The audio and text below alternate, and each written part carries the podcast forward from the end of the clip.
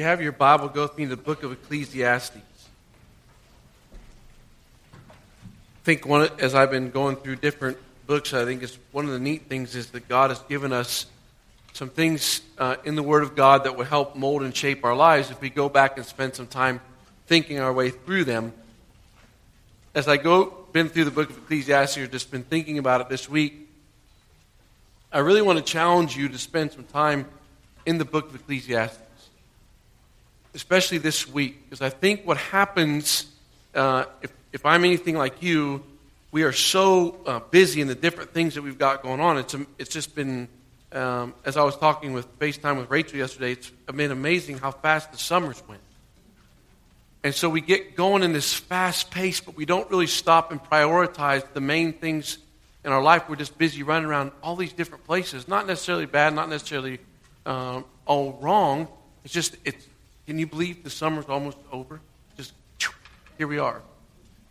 And so, as I've been thinking about Ecclesiastes, I've been just stopping and saying, okay, Lord, what about today? What do you have for me today? Because it's, it's a gift, but we're so busy in it. And so, as I was thinking through the book of Ecclesiastes, I was thinking about, you know, one little phrase is life under the sun. And I think about the things of this world the things that are so easily will distract us or where we'll go to, to find our purpose. As I think about life under the sun, I think about we're looking, we are looking for a quest for meaning and purpose. As you're sitting here this morning, where will you go for meaning? Where will you go for purpose? Is there anything under the sun on this planet that can help you make sense of life on earth today? I want you to think about that. Because you're in an opportunity this morning when there's so many things that people, your friends, your neighbors, or maybe even you, are running to some things of this earth. Say, well, that, that'll help me make sense of life. And as I go through the book of Ecclesiastes, the things of this earth are not going to help you make sense of life. And the temptation for us is to just focus on what's right, the closest to us, the here and now. And the reality is, I think, as I actually think through this, and I was, I was looking through some different information, like uh, Wilkinson and Boa put it this way all earthly goals and ambition, when pursued as ends in themselves, lead to dissatisfaction and frustration. So if I'm looking to the things of this world, for my satisfaction, you're going to be messed up. Another way, uh, as I was looking at it, this satisfaction in life can only be found by looking beyond this world. Now, if we were in Sunday school class and I would ask you, would you say, would you say this is true?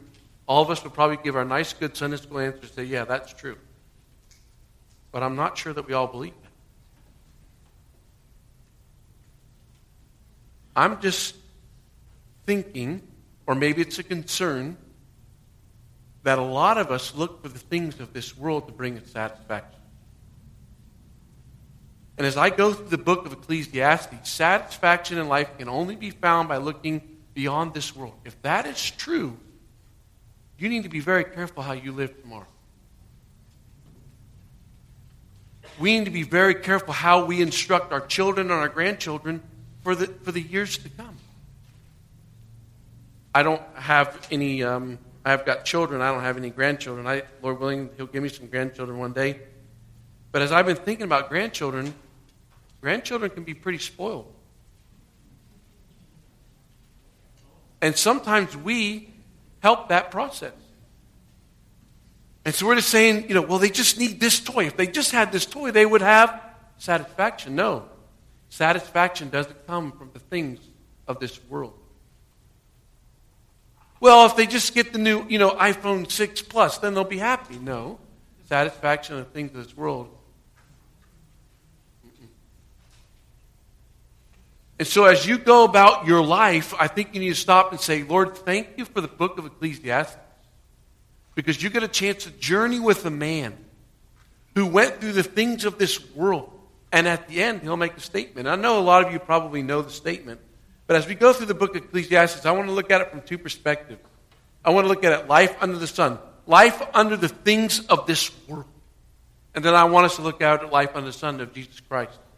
As I go on this journey, I want you to walk with me to go to Ecclesiastes chapter 1. Pick it up uh, in verse 1 of chapter 1. The words of the teacher, son of David, king in Jerusalem, meaningless, meaningless, says the teacher, utterly meaningless. Everything is meaningless. What does man gain from all his labor at which he toils under the sun? So, what does man gain from all the labor that he toils under the sun? So, as you begin your journey through the book of Ecclesiastes, you begin your journey with answering a question Where do you find satisfaction? And so, if you have Solomon's going to explain some things to you, can an individual in this world find satisfaction from their work? Can they make sense of all the things under this sun? Can they make sense of all that stuff by just dealing with the work? Can they find their value? Can they find their meaning? Can they find their purpose? Can they find out who they are as an individual through the things we call work? And I realized this morning if we would if I would pass a microphone around, all of you would say, No, I can't find satisfaction from the work. But I'm not sure all of us are living that way. Because it's easy to sit in a congregation and be in the world that we live in, Highlands County, Sebring, Florida, when the world says it's all about this. It's all about the career. It's all about the title. It's all about all. No, hold on.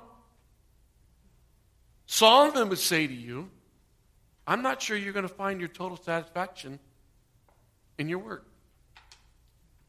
You won't find value, long term value, just because there's something written next to your name with a specific title. Isn't it fascinating? Everybody wants a title. What do you do? I work at Bible Fellowship Church. Well, what do you do at Bible Fellowship Church? Well, I'm on staff at Bible Fellowship Church. That's never enough. What are you what are you going to do? Well, you, I'm I'm one of the pastors of Bible Fellowship Church. Oh, really? Well, what do you do there? Well, I'm I'm just one of those guys that are on staff at Bible Fellowship Church. I don't want to be known as the pastor of Bible Fellowship Church. I don't want to be known as the senior pastor of Bible Fellowship Church. I don't mean anything to me. Because I don't find value in an office that I sit in there. I don't. And what I've learned is, is life under the sun is where I found my value. In life under the sun, take your Bible and go to Philippians chapter 1. What does life under the sun mean? If I have Jesus as my Savior, if I've said yes to Jesus and forgiveness, this is what He said to me. See, a long time ago, I recognized that I was a sinner. A long time ago, I recognized that I needed a Savior. A long time ago, I said, You know what, Jesus, would you be my Savior? I'm, I'm asking you for forgiveness today. I need a Savior. And then this is what He said back to me Be confident, Todd, that on the day that you said yes to me, I began a good work in you. And I will carry that out to completion until the day of Christ Jesus. That's work under the sun. That I have a father that began a good work in me when I was just a little tiker. And that work's not done. And my father's not interested in putting a title next to my name. My father really wants my heart to say, construction in progress. This is a construction zone. Just work, Dad. Here's my life. Just work in me because you began something good in me. Another thing that I've learned over the years as I think about um, God as my Father, life under the sun is, is Philippians chapter 4 and verse 13. And I know that you know these verses, but it's just a great reminder. Paul writes about contentment, tells us in, in verse in 4 8 says, Finally, brethren, this is what is true. Think on these things. And he goes through that list. And then 10, he greatly rejoiced in the Lord that last year you renewed your concern for me. Indeed, you have been concerned, but you've had no opportunity to show it. I'm not saying this because I'm in need, for I've learned to be content, whatever the circumstances. I know what it is to be in need, and I know what it is to be at plenty. I've learned the secret of being content in and every situation, whether well fed or hungry, whether living in plenty or want. What's the solution? that I can do everything through him who gives me strength. So, life under the sun, my Father, the cross, means that no matter what goes on around me, there is strength, and that strength doesn't come from me, it comes from the cross. It doesn't matter what it's going to look like.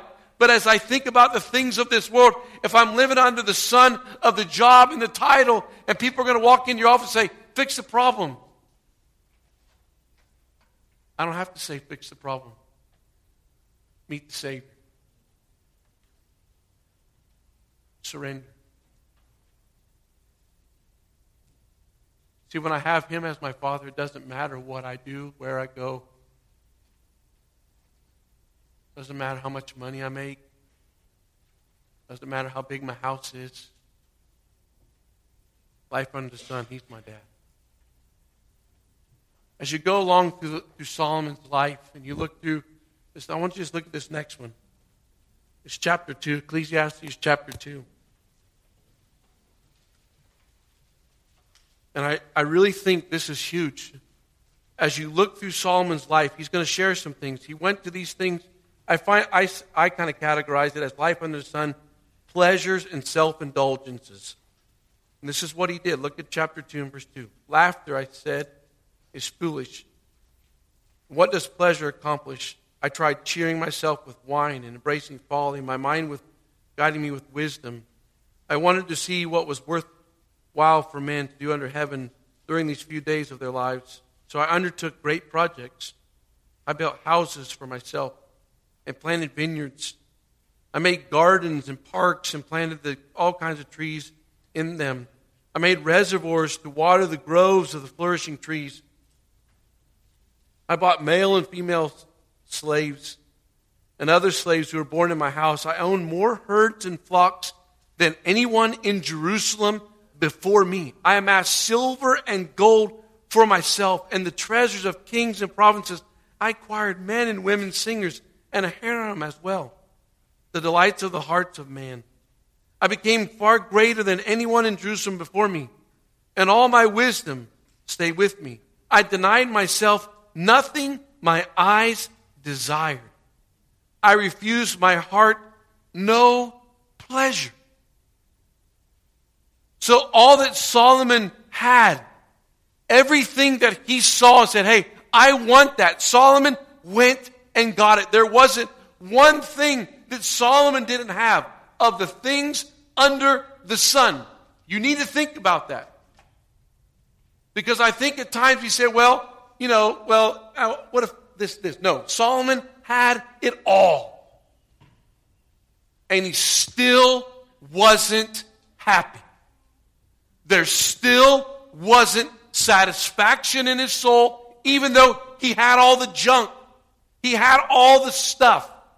Is there anything on that list that he left out that you have that he doesn't have? I don't think anybody in here has 700 wives. 300 concubines. I don't think any of us in here have male and female slaves. I don't think any of us in here has all the resources that we can go buy and build whatever we want to build. He had it all. And so as you go through life, come back to this book and remind yourself that you're looking at somebody that had it all, but it was empty inside. He didn't have it all. He had it all under the sun, but right in here was emptiness. And so this morning, as you think about that, be very careful that you don't go to the things of this world to give you pleasure. Because life under the sun, the pleasure comes from the Father.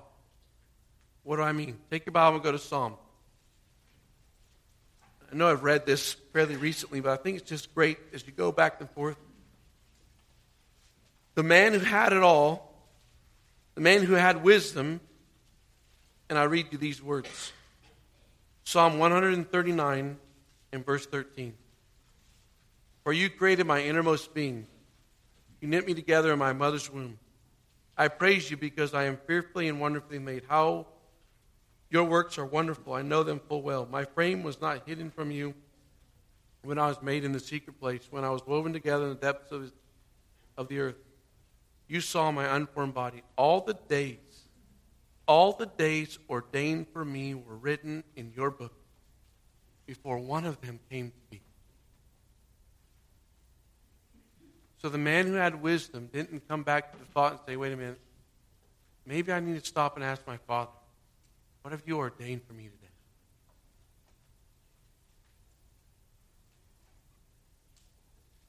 I think it's important for us to really think our way or sit on this concept. I think you really need to come back to Psalm 139 and spend some time.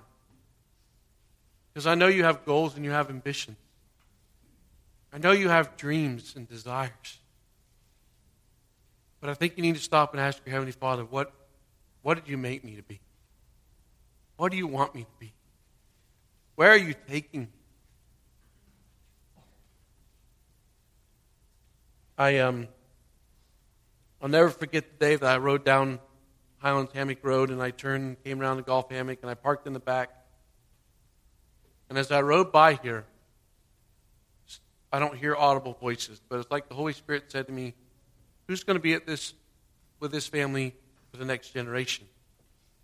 And I've told you this before. It's like, that's not my problem. That's your problem, God. Because I love Africa. And I'm not leaving. But what I should have said is, Father, if you built me if you put me together in my mother's womb so that I could come here and love people and encourage them around the Word of God, then I'll come here. But see, I didn't think about that. I was thinking about cricket and rugby and all my friends in Africa. I was thinking about biltong and Boris and all this fun stuff that I was involved in ministry. Kids were coming to Christ. I'm thinking, that's all. This is awesome, God. I love Africa. But see, all along, He knew that he had a plan to bring us back here. And so I just encourage you with your dreams, your goals, your aspirations. Why don't you stop and ask your Father? Because the last time I checked, He wrote us these words as well Ephesians chapter 2 and verse 10. Most of you know, for by grace you've been saved through faith, not of yourselves, the gift of God. But what does verse 10 say? We are His workmanship we are his masterpiece, created in Christ Jesus for good works. That's why he built you. That's why you understand the things that you do. I walked by these bushes and and somebody was saying to me, well, it needs this fertilizer and this and this and this. I'm thinking, looks green to me. It looks good. I don't understand. I wasn't built that way. I don't understand those things. You know, that's just a hedge to me. It's in, you know, it's just weeds that are kind of in the way. Just spray it all around up, just grow grass. That's kind of how I think. But some people understand all that stuff because God made them that way. And so if God made somebody to understand what chemicals need to go on there so that the outside of the facilities looks good, go for it. Use it. That's God's masterpiece. That's God's design. That's the way He made you. So stop this afternoon and revel in the thought that you are God's masterpiece. And set aside the thought when you're living underneath this, this, the lies of the world that it's all about you. It's all about, hey, make me happy. Solomon tried it, and he wasn't happy. Also, I want to take you to Ecclesiastes chapter 5. Ecclesiastes chapter 5. Life under the sun. So as I think about life under the sun, I'm just I want you to think about are you trying to find satisfaction of things of this world? So Ecclesiastes chapter 5, pick it up in verse 10.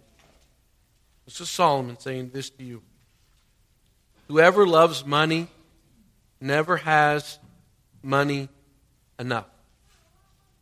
Whoever loves wealth is never satisfied with his income. This too is meaningless.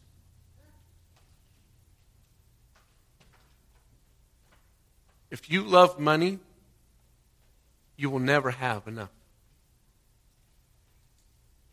Now, I realize, and this is my little, I won't stand on this soapbox real long, but I realize that we live in the state of Florida, and the lottery is worth how much money right now? Come on, tell me. I know y'all know how much is it. Over 10. What is, does anybody know actually? What is it? 40 million. Okay. 400. Well, whatever. It's a lot of money. Okay. We'll, we'll go around for the next 20 minutes trying to figure out how much the lottery is. Okay. But I know what a lot of you will think. If I just buy one ticket, and if I win the lottery, I can handle the money, right? There are times that I thought it'd be cool. Now, I haven't bought a lottery ticket um, I don't know if I've ever bought a lottery ticket. I remember my dad would buy one every once in a while, and we would talk about what we would do with money. But you know what I've learned is, if I love money, I'll never have enough. Where did I learn it from? Solomon. And that joker had some money. That joker had stuff. And that guy lived, and you've got proof sitting in front of you from the Word of God that whatever he saw, he got and all the things that he had still did not meet the deepest need of his soul. There was not satisfaction deep down inside. You'll see that at the very end. That's where we're going. So, life under the sun, there's a temptation. I just need more money. There's a temp. It's fascinating to me as I listen to people. Yeah, I want to get paid more money in 2017, but I want to work less in 2017. Right? That's what you hear. Well, I'm worth more. Well, you saying you're worth more, then you're going to work less. Well, that's a contradiction. How do you do that? Because we love the money. Here's another great example. If you have some free time, get in your car, drive out 66, turn right on 17, then go across on 64, right before you get to all the S's. I call that the Jones area. There's one or two small houses, and they just get bigger and bigger and bigger and bigger and bigger. And I'm sure this is what happened. Babe, I'll just build you this house. You'll be happy here. I'll borrow this amount of money and I'll build you this really big house. And you'll have this huge bedroom and you'll have this huge walk-in closet. You'll have this huge master bathroom. And babe, you'll be happy. Guess what? They're for sale. Somebody wasn't happy. And so there's something right in front of us saying, you know what? If I just had that, and then life, as I think about life under my Father, under the Son, what does Matthew say? Take your Bible, go to Matthew chapter 6.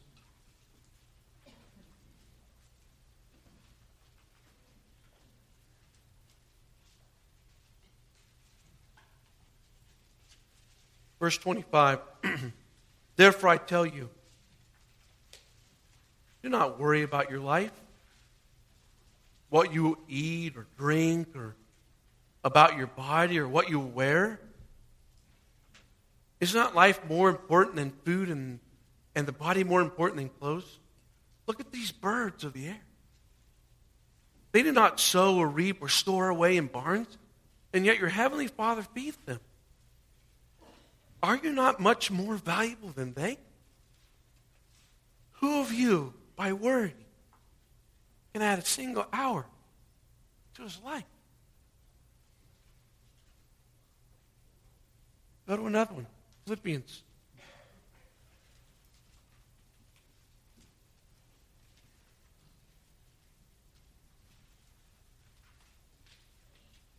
Four nineteen.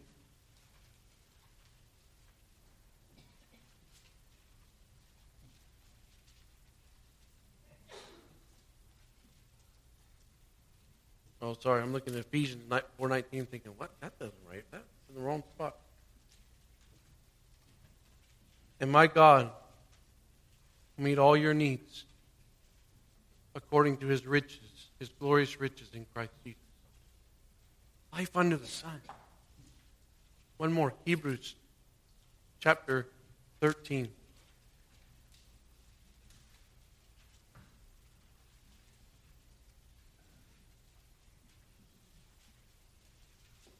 Keep yourselves free from the love of money. And be content with what you have. Because God said this to you Never will I leave you, and never will I forsake you. Wow. I'll never leave you, never forsake you. Take your Bible, go back to Ecclesiastes. I want you to go to the end of Ecclesiastes. Go to Ecclesiastes chapter 12. I guess if you're looking for a key verse for the book of Ecclesiastes, you could take this as your, one of your key verses. In front of you this morning is life under the sun, things of this world, or life under the Son. And there's more in Ecclesiastes, and if you have some time, you really it's, it's fascinating to read. As I was looking through, I was I forgot to mention in chapter one it says all streams flow into the sea, yet the sea is never full. Have you ever thought about that? All the streams flow into the ocean, but it's never full. To the place the streams come from, there they will return again. Isn't that interesting? Just watching water go up and down and go to Crystal Springs and go down to the beginning of it and float down Rainbow Springs in your little tube and thousands, millions of gallons of water come out of the hole in the ground. And it just keeps on coming. So there's a lot of other little one zinger things in there that are just great for the book of Ecclesiastes, but Solomon, he wraps it up this way. Now, all has been heard. Here's my conclusion of the matter Fear God and keep his commands, for this is the whole duty of man.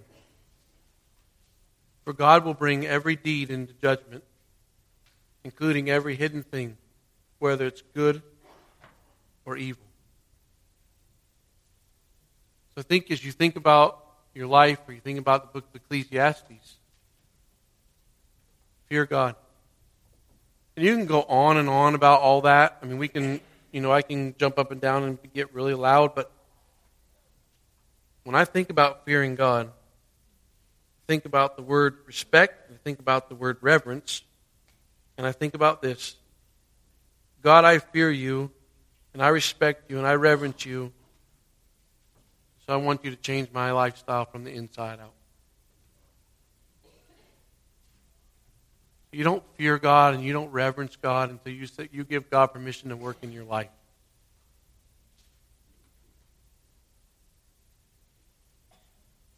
And he just didn't say it's good enough for me to say, okay, God, I fear you and I reverence you, but will you obey his commands? That's where life gets interesting. Am I willing to say, okay, God, that's your command? Solomon had all this stuff wisdom, finances, accomplishments. And he wrapped his whole life up into say this fear God and obey his commands. Because there will become a time when you'll meet Jesus face to face. And that's when the true reckoning time will come. One, do you know him personally? Is he your father? Have you said, Yes, I need you? The next one will be is, are you continuing to say yes to him? It wasn't just good enough when I was a whirly bird to say, Yeah, I'm scared of hell. I'm not going to hell. So, whatever Paul Patton said, I'm asking Jesus for forgiveness because I'm not going to hell. You know what's interesting? I said yes to Jesus this morning. And that's my prayer for you too. Yes, to when he brings you to commands. Yes, when he when he shines this red light in your life saying, Oh, you're looking over there. Oh, you think you think you desire something over there. You think that will make you a man. You think that will make you happy as a spouse. You think that is value. You think that is success. That's just something that you're looking at. And I, I do it, and I know you do it. But it's different. When I drive down the road, I'm looking at the Alan Jay, all the different pickup trucks. I'm thinking, oh, that's cool, man. That's an awesome looking truck. I think I should buy me a pickup truck. No, I'm not going to do that. I'm going to forget that right now. Then I'll drive down the road. There's another one. Oh, that's a cool one. Well, if I just had it, it would be neat. I mean, I, it's okay. But I really don't need it. But I want it. But I, well, it's my desire. Well, it's not going to make me happy because the tires are more expensive. Fuel's more expensive. It's not going to get as good as fuel mileage. I think about all those things too. So are we willing to do what the Word of God says, hey, live under the sun? Are we willing to come back to what my original question was? Is statement is be satisfaction in life can only be found by looking beyond this world. Who's beyond this world? His name's Jesus. That's where satisfaction is found. But there's a temptation for all of us sitting in this room. Say no. No, that's not where satisfaction is found. So the choice will be yours. You will either live under the sun and find your value from the things of this world, or you'll live under the Son and surrender to the one who died on the cross for you. Let's pray. Father, thank you for allowing us to gather together as a family. Thank you for the words you've placed in front of us. Thank you for Solomon's life. And Father, may it be more than just words. May it be your voice to me, to us. Not just the Bible, not just the Word of God. Those things are incredible. But, Dad, it's you talking to me. It's your guidance, your instruction for me to navigate today. It's His instruction for you, too. He loves you. You will look Him face to face, He will hold you accountable. He loves you. He loves you enough to hold you accountable. He loves you enough to empower you to do things differently. He loves you enough to set you free. What will you do? As you leave this place called Bible Fellowship, you leave our family. Will you live under the sun, the things of this world? Or you will live under the Son, Jesus Christ? That's what's in front of you today. If you'd like to pray with somebody, we do have the What's Next ministry. They would love to pray with you. Father, you know our hearts. You know what's going on here. Father, may we not leave the same way that we came in. May we walk out of here with thoughts in our soul that not are just thoughts, but are things that we're willing to surrender our life for you to begin changing. Father, as we've heard your voice, may it become life change. Thank you, Father, for allowing us to gather as a family. Send us out into community where we have hope, we have strength because you are our dad. It's your name I pray. Amen.